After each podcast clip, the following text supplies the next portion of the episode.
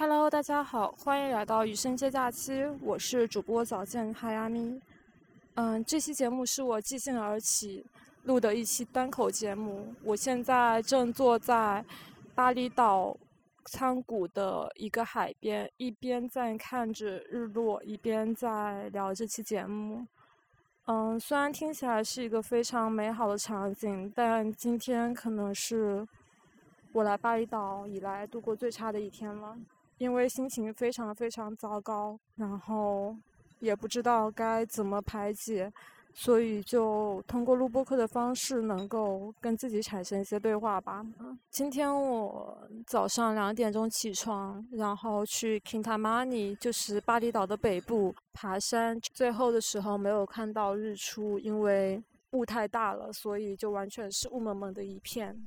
也就是说，其实昨天晚上我可能只睡了两三个小时左右，然后早上回去之后又发生了一些很糟糕的事情，所以我就不是很想在乌布待了。我在我住的地方 check out 的时候，正好遇到一个法国小哥，然后他正好要往南部走，我就跟他说：“我跟你一起 share 车费，要不一起过去吧。”所以就毫无征兆的，我带上了背包，来到了南部。其实巴厘岛的中部乌布，它是一个非常市区的地方，然后北部有山，有很多的瀑布。那南部的话就是海滩、冲浪，还有夕阳，像这样的地方。所以在这一天里面，我可能就是横穿了巴厘岛，从北部到南部。那为什么我要把自己送上去南部的一个车呢？嗯，我不知道该怎么讲这个事情。就是我结束了一段关系，很多数字游民都会遇到这样的问题：你的伴侣要么是和你能够一起出来旅行、办公的，要么就是你可能在路上才能找到另一半，或者大多数情况下。其实数字游民可能都是单身的一个状态。今天是我来到巴厘岛的第十二天。当我把自己从乌布送到仓谷的时候，我听到大街上还是很吵闹的摩托声，然后有很 fancy 的咖啡店，也有很 local 的一些饭店。然后路上是一些非常年轻的欧美的男女生，他们可能只穿着比基尼，然后抱着一个长长的冲浪板，在。阳光非常热烈的仓谷的街头散步走路，然后我第一次涌现出了一种感觉，我觉得，嗯，就是就是很想回上海。我其实来巴厘岛那么多天，大概有两周的时间，我很少去主动认识一些中国人。大部分情况下，因为巴厘岛大部分人还是欧美人居多。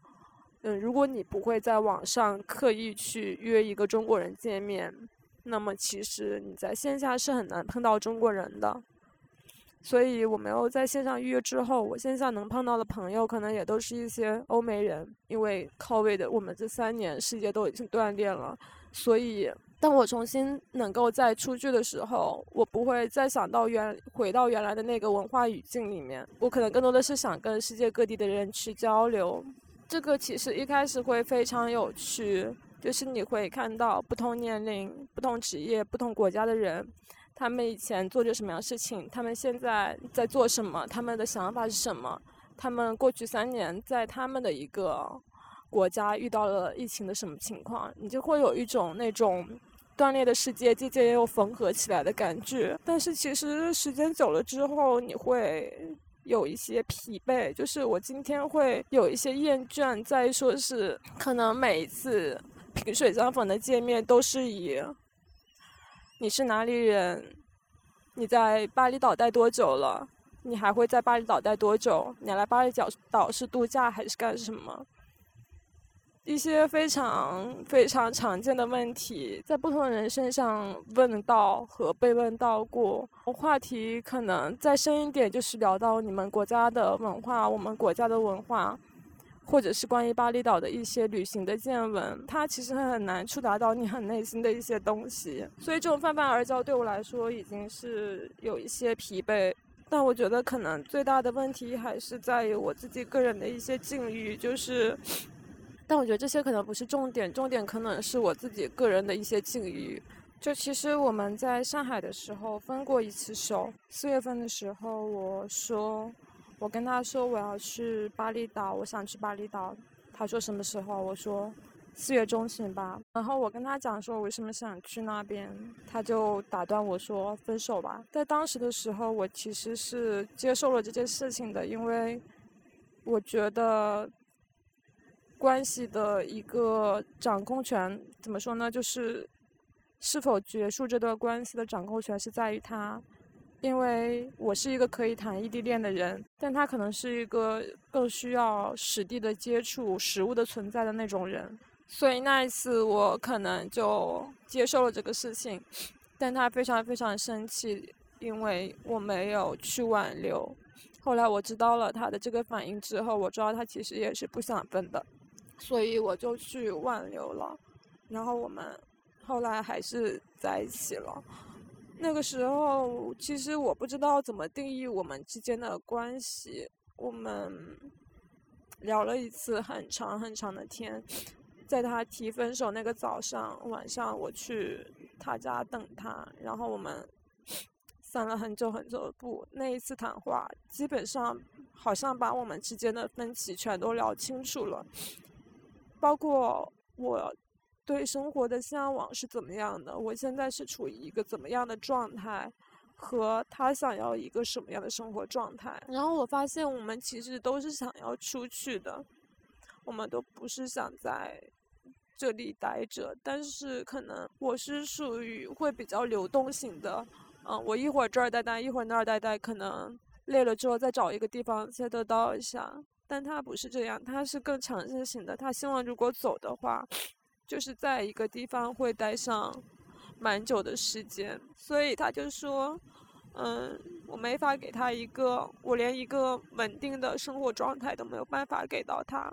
其实那个时候我还没有完全准备好来巴厘岛，我只是想跟他商量。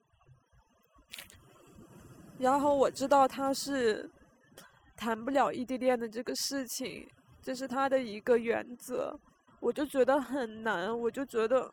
因为我在这里会忍受很多的无端的一些恐惧，不自由。我在上海的时候很不开心，因为我就一直活在一种恐惧里面。然后上海的房租物价很高，而且大家都在上班，一切都非常的井然有序。在那个时候，我对上海的一个厌恶到达了一个顶峰。但是我还是很爱他，所以。嗯，他成为了我上海在上海的一种留念。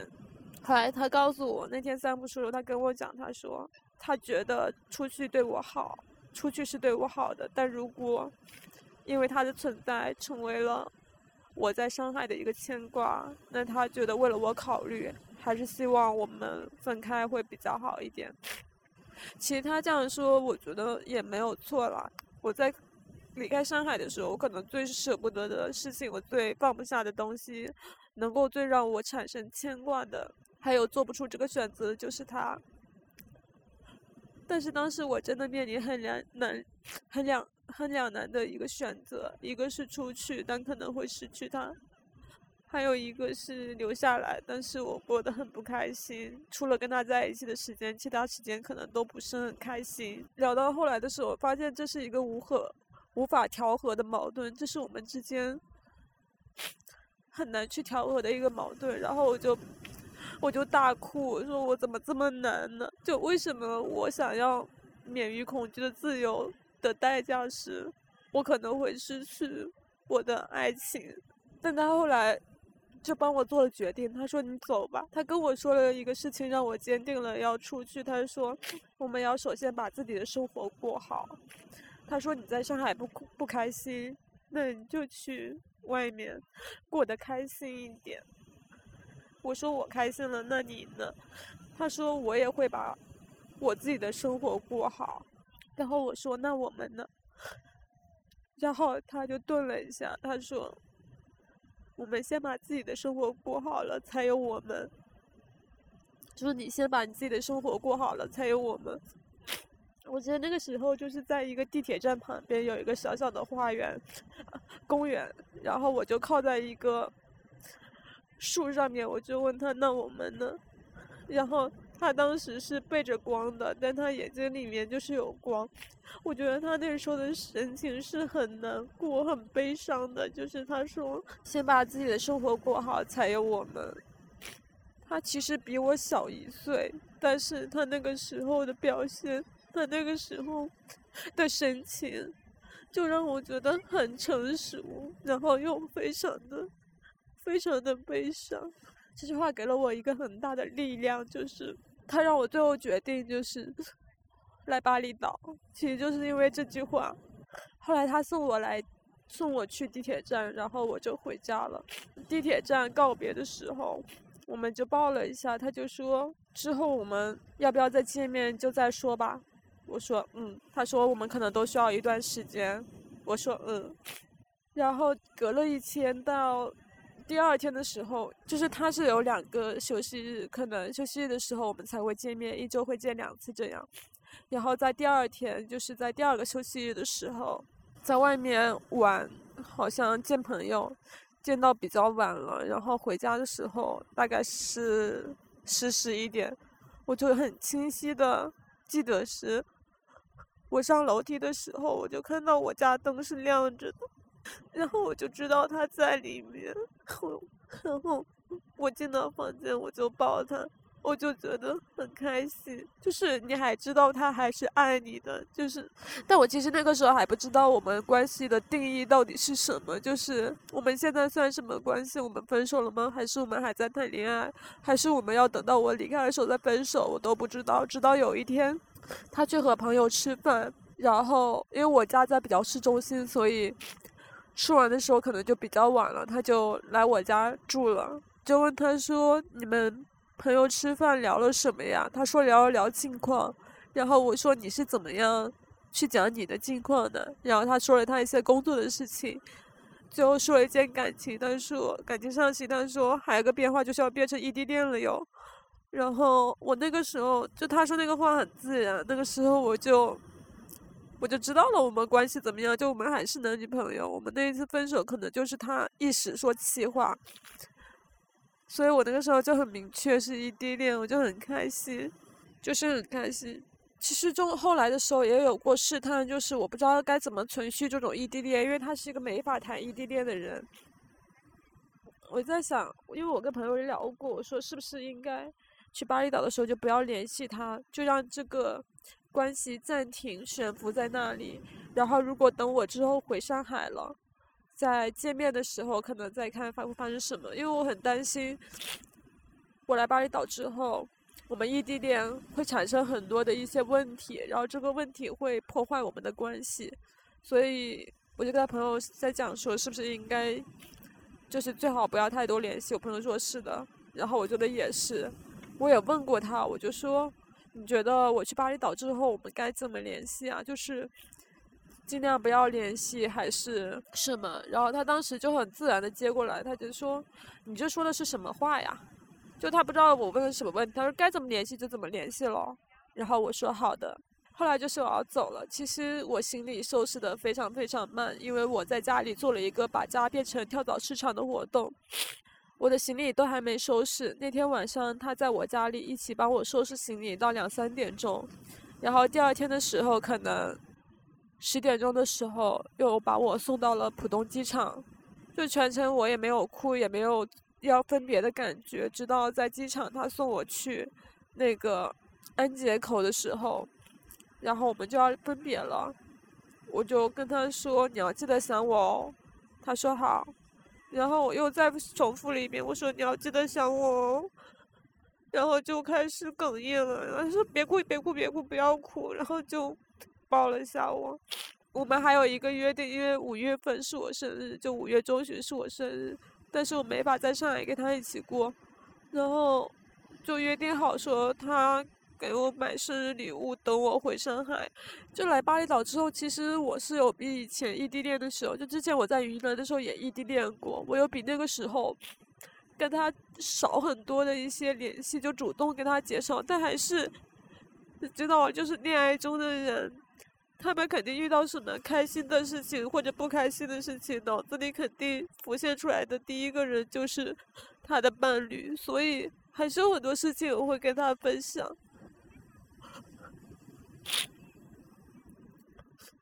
我没法说，我控制我自己，我我觉得要把这关系悬浮着，所以我控制自己少跟他联系，就是我就没法做到。你喜欢一个人，就是我跟他分享你的一切。然后我在巴厘岛的时候，因为我是非常临时的那种旅行计划，就是我可能今天早上都不知道晚上要住在哪里。分手的时候那天早上，其实是前一天晚上，我给他发了一个消息，然后他。给我回说这照片是谁拍的呀？然后我早上醒来回他说什么什么什么人拍的。后来我给他拍了个照片，就是我拿着背包可能要离开这个民宿，他就回了一句又要上路了。我说是呀。然后晚上的时候我跟他讲说我明天要去爬山看日出，先睡了。他说好的，但他又补了一句，他说你可能没有意识到。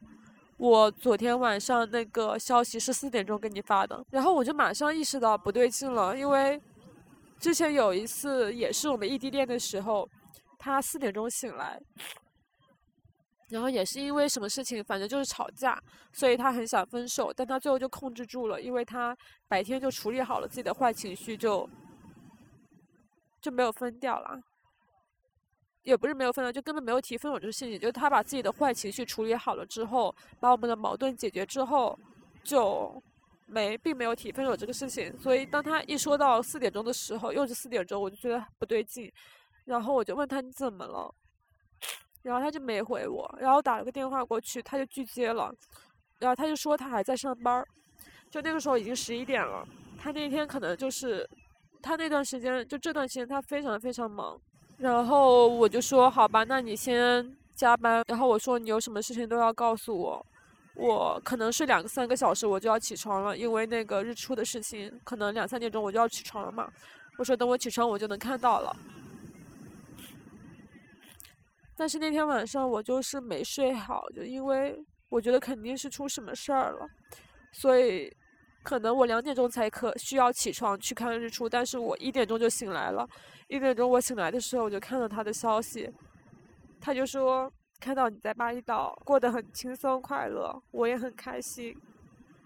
但那段时间，这段时间他非常非常忙，所以切身感觉到了实际陪伴的一些重要性，并且我们分开的日子比较久，所以他开始对这种反复横跳的生活状态感到无所适从。然后我一点钟看到之后，我就再也睡不着了，我就。我就我就开始自我反省，我就是不是我社交媒体上发太多的东西了，让他看了觉得我特别的反复横跳。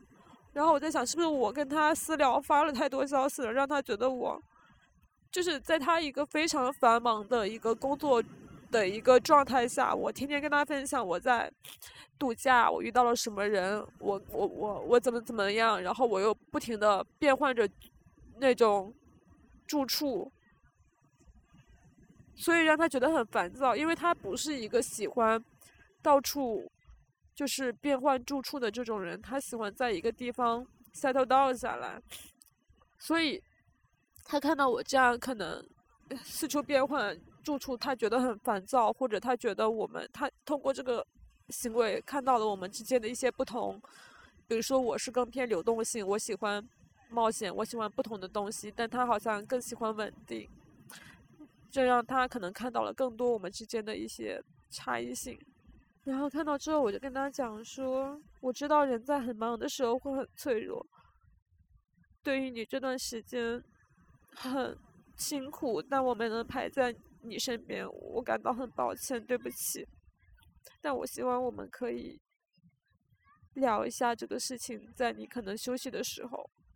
就其实我当时。”嗯，我不是想再挽回，而是我觉得分手这个事情只是一个微信说，可能或许分开会比较好一点。我觉得他太轻飘飘了，就是我不是说要让他很沉重，而是我觉得如果连见面都没法当面说，那我们至少要聊一下，对吗？我们聊可能不是为了说让我们和好，而是。让这个事情我们能够知道彼此的想法。然后两点钟回完之后，我就去爬山了。整个爬山的状态，我就很恍惚，我就特别难过，很恍惚。然后车上我们一队人大概有六个人，有澳大利亚的，有俄罗斯的，也有英国的。然后他们看到我这种失神、失魂落魄的样子，都以为我没睡好，因为我跟他们讲，我昨天可能十一点钟才去睡觉，他们都以为我是我没睡好。然后那个向导 guide 也一直在问我说有 OK 有 OK，然后我说没事没事。就我当时可能一直就是非常脸色苍白，然后表情很凝重，在想着很多的心事的那种类型。总之，后来爬完山之后，我就下山了。下山的时候，大概八点钟的时候，我收到他的消息说，我不是很想再聊了。然后我就回了句：“好的，尊重你的选择。”我们那一次在散步的时候，已经把所有的事情给聊光了，就是对于我们个性上的差异，我们对于不同生活的向往，我们现在所所处的状态，我们都聊了非常非常清楚了。这就是一个不可调和的矛盾。所以，其实在上海的时候，我想再聊，他就说，我想说的都已经说了。那我觉得，其实这次他说出那句话，我也非常能理解。我觉得很无力，就是我们确实把这个事情已经聊得非常非常透彻了，而他结果并不会因为我们聊得透彻而发生任何改变，只会让我们更知道彼此的差异性和可能。那种无法调和的矛盾，所以当他说“我觉得我不是很想聊了”的时候，我突然觉得我也是，就是就很累，然后也很无力，就不知道该怎么办。然后那个时候，我就跟我的一个房东的女儿，就是我在乌布住的最久的一个民宿，住了四五天左右。女儿才只有二十岁，第一次见她的时候，我以为她是中国人，因为她头发是。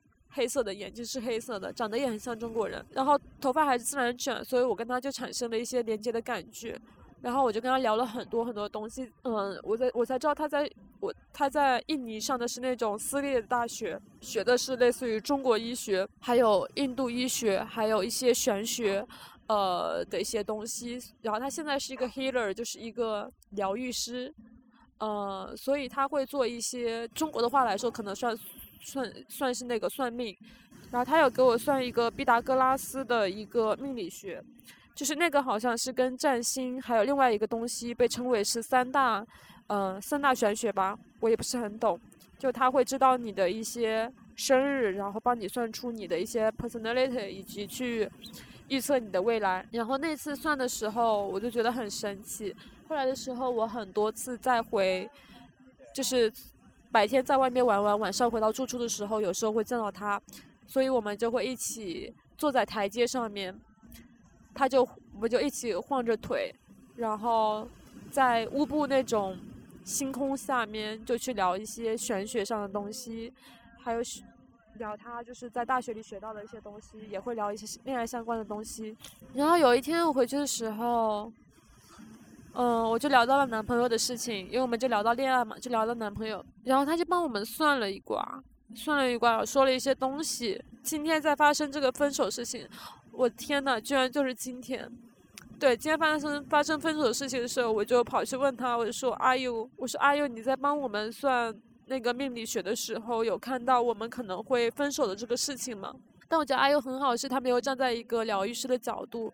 而是他站在了一个朋友的角度问我说：“你们发生了什么事情？你怎么会突然跟他分手？是他提的还是你？”然后我就跟他大致讲了一下，我说是他提的，原因是于生活的一个预想图是不太合适的，不太 match 的。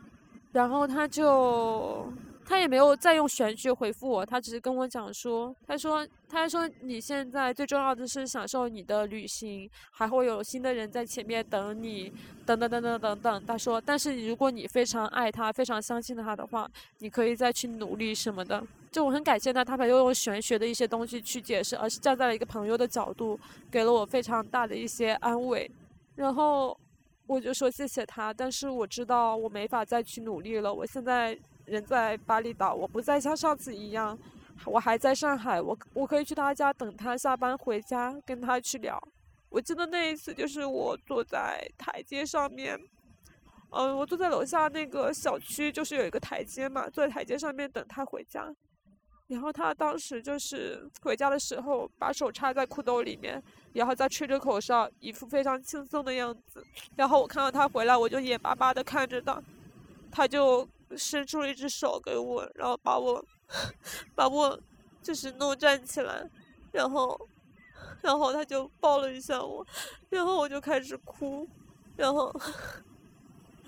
就我觉得，只要人在身边，我人还在上海，其实很多事情一个拥抱就能解决。虽然我们都知道那个差异性它还在那里，但是只要人还是在面前的，我觉得爱能够战胜一切。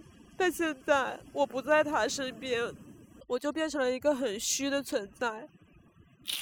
而对于他来说，他这段时间非常艰难，他需要的不是这样一个虚拟的人。一个很飘忽不定的一个女朋友的这样一个符号，所以我非常能够理解他。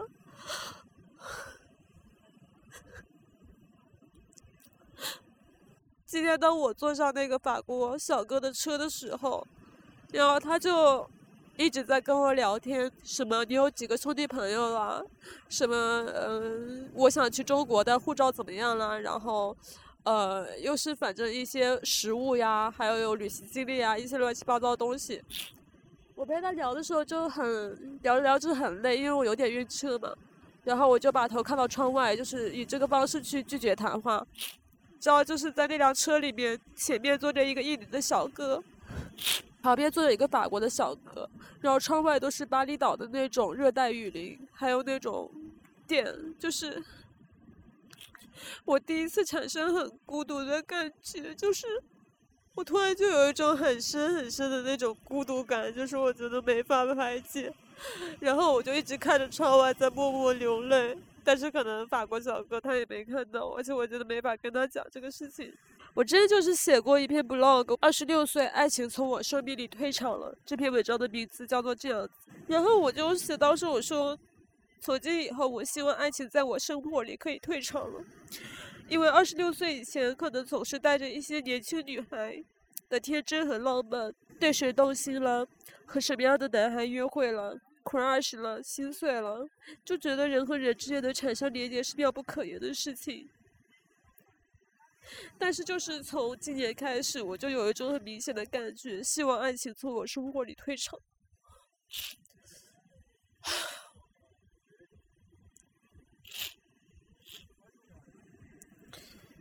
就你知道吗？在日剧里面看到四五十岁的女性聚在一起，还在讨论恋爱的 i m o 就是恋爱的心情，就是会觉得很沮丧。当然，你可以在任何年纪都追求爱情，但我不知道为什么东亚女生或者说女性，她生下来就被编织在童话故事里面，即使人到中年，还是没法挣脱这种爱的束缚。所以我就觉得，从今天开始，我就在文章里写说：“我说，如果是单身，我就对找到人生伴侣这件事情不再抱有任何的幻想和期待，也不做无谓的努力。如果是恋爱中，那惊涛骇浪自然会慢慢变成细水长流的生活，爱情自己就会退场。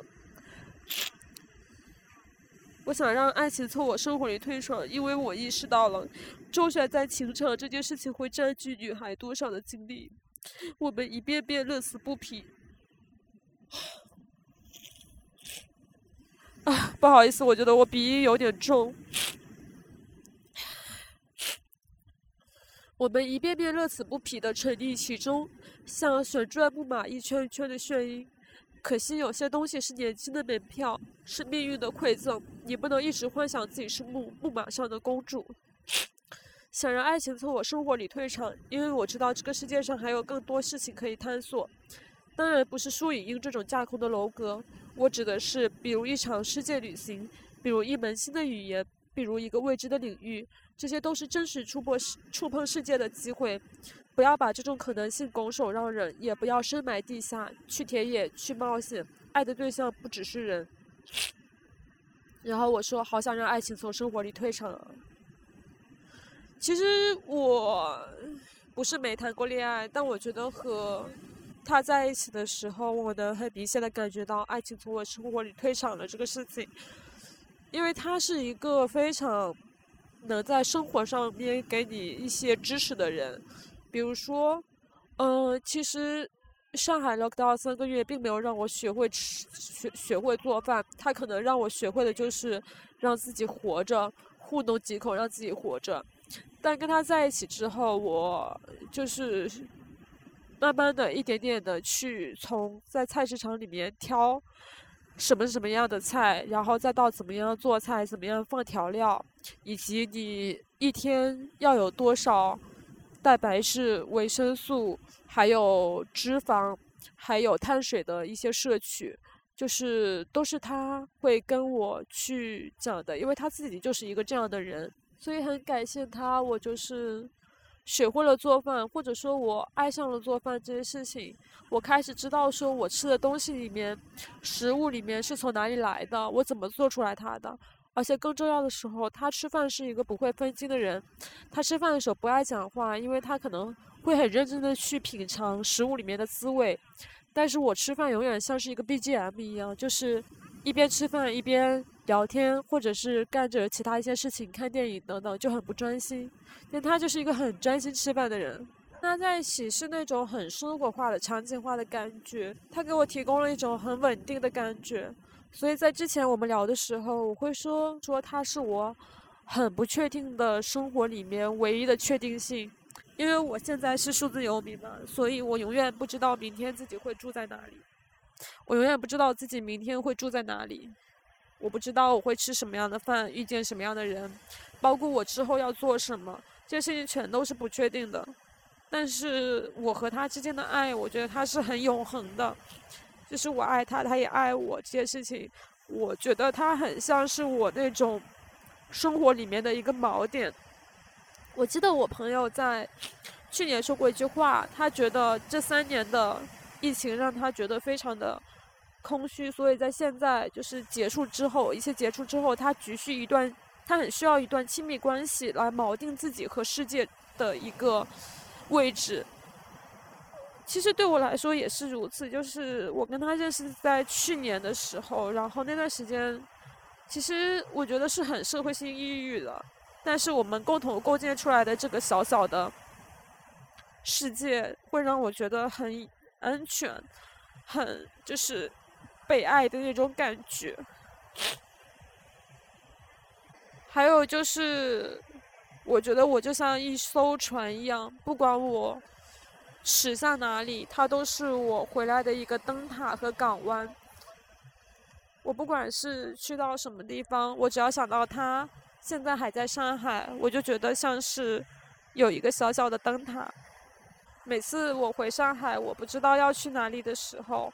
我不知道要住哪里的时候，我都会觉得，反正到时候没地方住了，就去他那边呗，就总是会有这样一种兜里的心情在，因为我知道他永远在那里，他可以，他会等着我回去。我不知道这是不是一种很自私的想法，就是我把它当做了我不确定的生活里面唯一的确定性。就我觉得可能。不是人，不是不是所有人都喜欢不确定性这件事情的，只是他们需要面对很多不确定性。那我虽然是一个不害怕不确定性的人，但我当然会希望我的生活里面会有一些东西是确定的，这个是一个人的安全感的来源。但是当我跟他说你是我不确定性的生活里面唯一的确定性的时候，他跟我讲了一句话，让我印象很深刻。他说：“你知道吗？但是你是我确定的生活里面唯一的不确定性，因为我总是在上海待腻了，我就出去在外面跑一圈，然后不知道什么时候回来，回来也不知道待多久，待了一段时间又不知道要去哪里。就是我对他来说就好像一颗定时炸弹一样，他知道我随时会爆炸，肯定会爆炸，只是不知道是哪一刻。”所以这也是为什么当时他跟我提了分手之后，我没有挽回，就直接接受了这个事情。因为我觉得我是有愧于他的，我没法给他我想要的生活，呃，我没法给他他想要的生活。所以如果他选择离开，那我就只能接受。我当时是这么觉得的。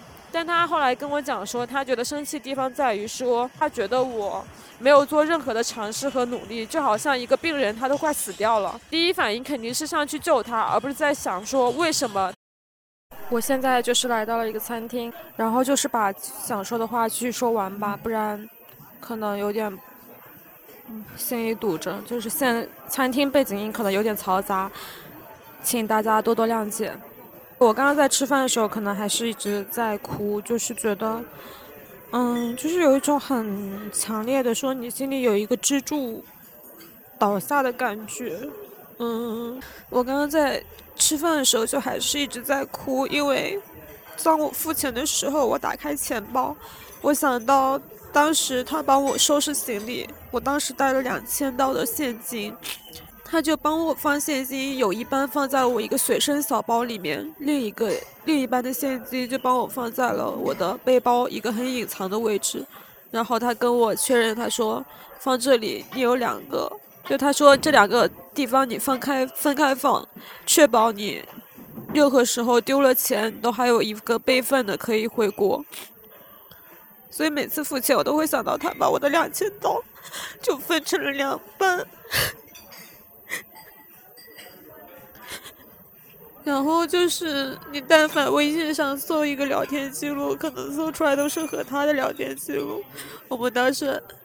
刚才在搜的时候，就是搜到说，我们当时就准备一起出去嘛，然后我们就说我们一起准备，唉，唉，让我缓一下，唉，然后我刚刚搜那个聊天记录是我在豆瓣上看了一篇日记，叫做。爱才是人生中最具超越意义的东西，任何理论都无法比拟。就是作者他是最近一个月月接连目睹这两个学长因为异地和女友相继分手的那种故事，然后他就分享了《奇葩说》里面张馨予，然后他就。说，我看到当地当我看到当代男女青年，尤其是接受了高等教育的，一方面很难遇到聊得来的伴侣，另一方面又为了深造各赴前程，这是感慨万千。然后他想到了张青云在《奇葩说》里面讲过的一段话，里面大概是讲他就是张青云说，嗯，这里是引用，我之前香港读书的时候是有伴侣的，后来去美国读书，他不愿意跟着我，我们就分手了。我什么时候感觉到非常遗憾？不是我在美国学习压力很大，但是又没有哭的时候；也不是在大街上被抢劫，心里害怕的要命，但是跟警察做笔录，却拼命想着要怎么跟老板请假的时候。生活会教会我们很多事，以前我们以为自己做不到的事。可是有一天，我提着塑料袋，在波士顿的那个街上，看到满地的落叶飘下来。就那一瞬间，我就在想，为什么我要在最好的年纪离开你？这个世界上到底有什么东西是我们放不下的？这世界上到底有哪条路有这么难走，要让我们把所有的青春、秋天都错过？然后他说，最后说，我知道放下一切很难，可是我相信这个世界上没有什么一切不可以通过个人的努力和奋斗去得到。除了人，除了那个人，除了你。然后那个作者就是说，我始终认为生活本身大于一切，包括学术。爱才是人生中，爱才是人生中最具超越性意义的东西，任何理论都无法比拟。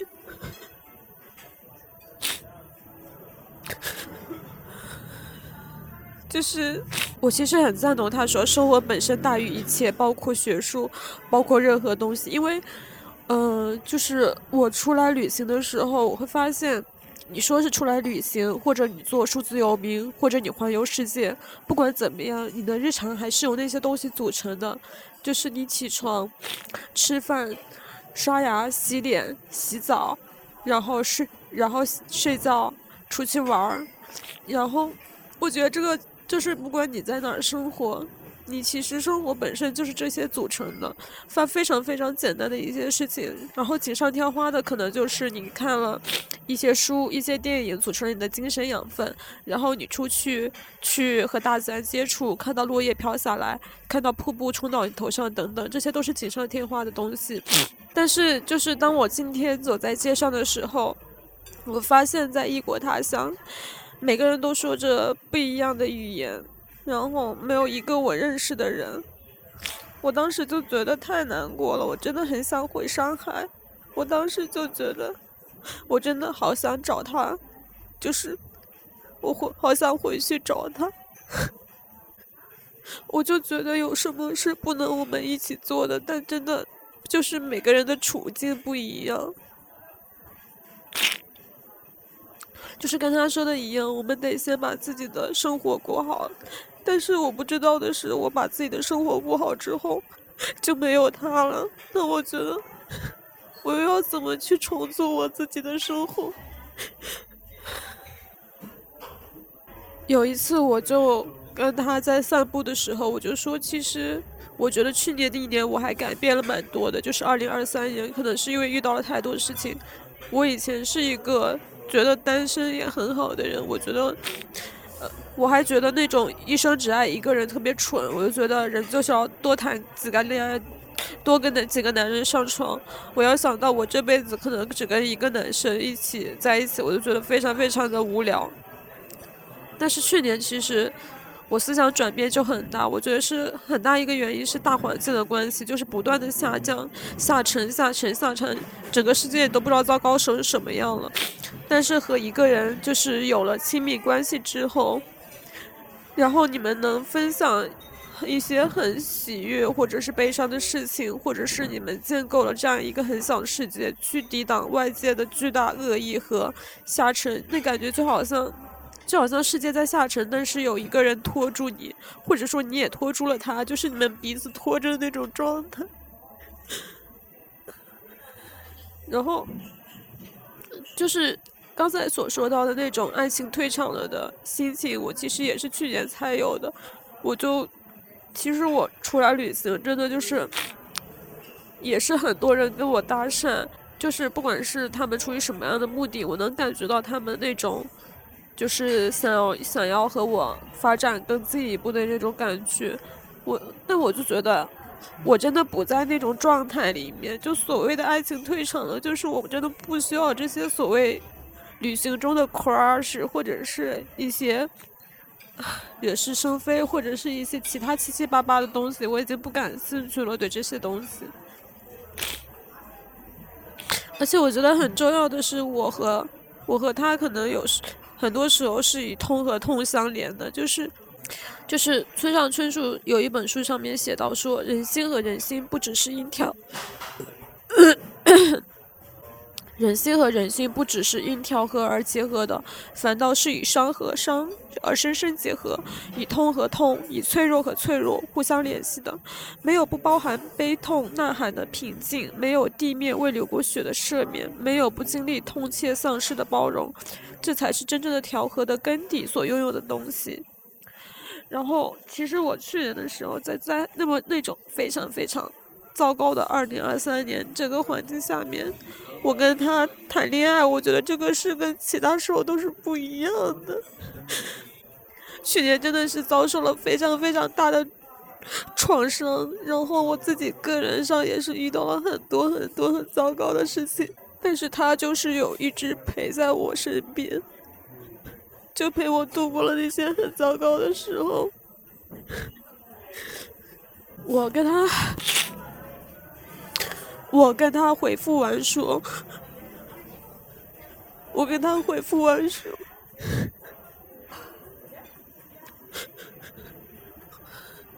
我跟他回复完说，好，尊重你的选择。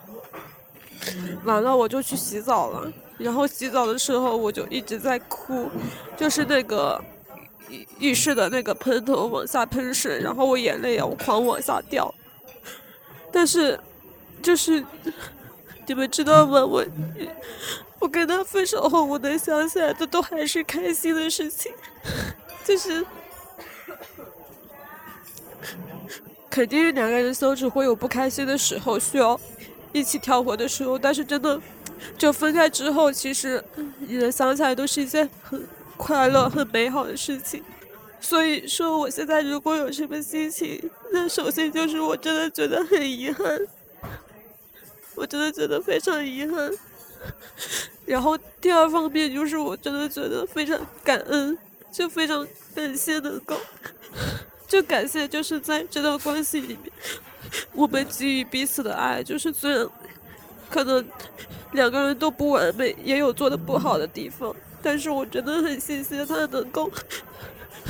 就是给了我这么多的爱和支持，就这对我很重要。特别是就整个去年二零二二年的时候，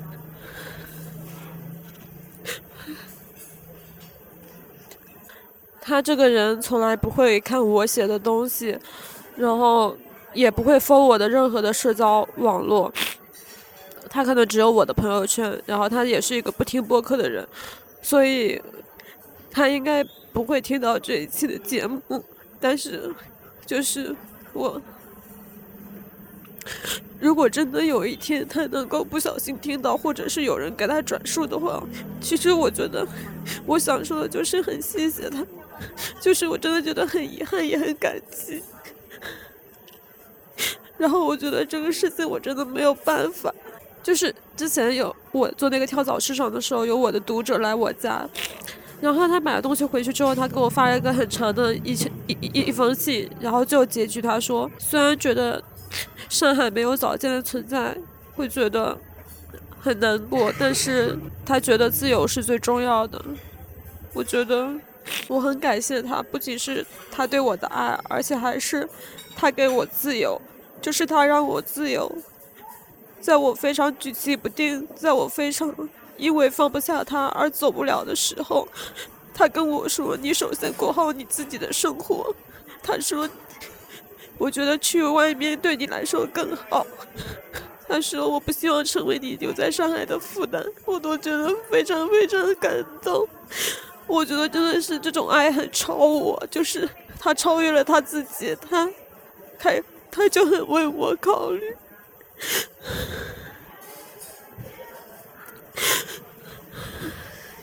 然后我觉得可能我我们我们在恋爱的时候，我没有那么为他考虑。我觉得可能，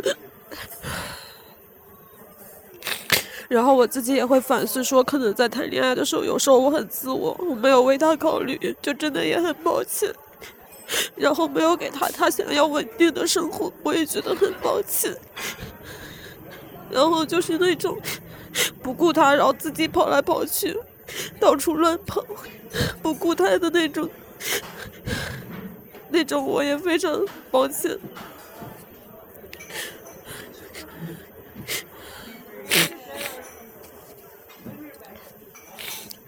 我写博客的时候，一直会在底下写一句话，是祝大家勇敢有所爱。但我觉得我其实没有他那么勇敢。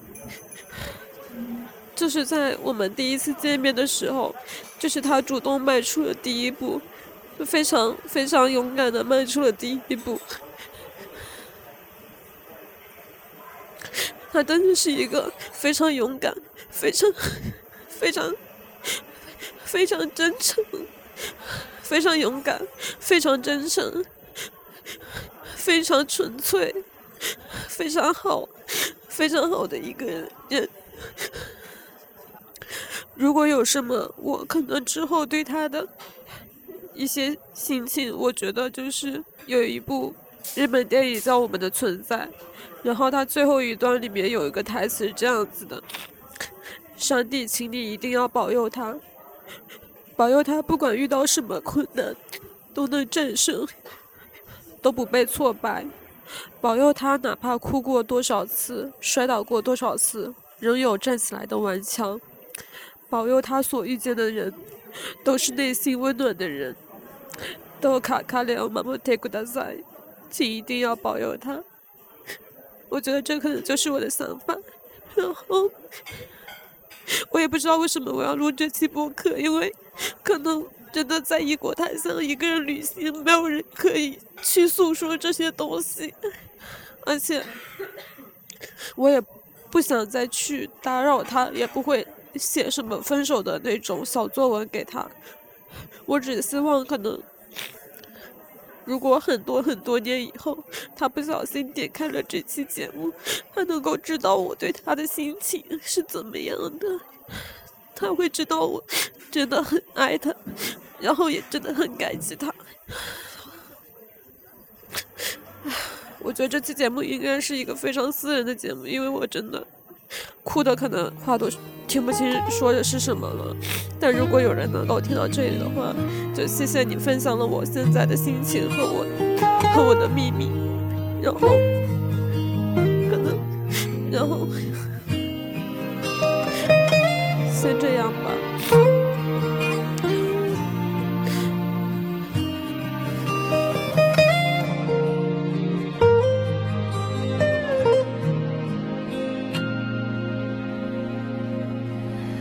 你是我最苦涩的等待，让我欢喜又害怕未来。你最爱说你是一颗尘埃，偶尔会恶作剧的飘进我眼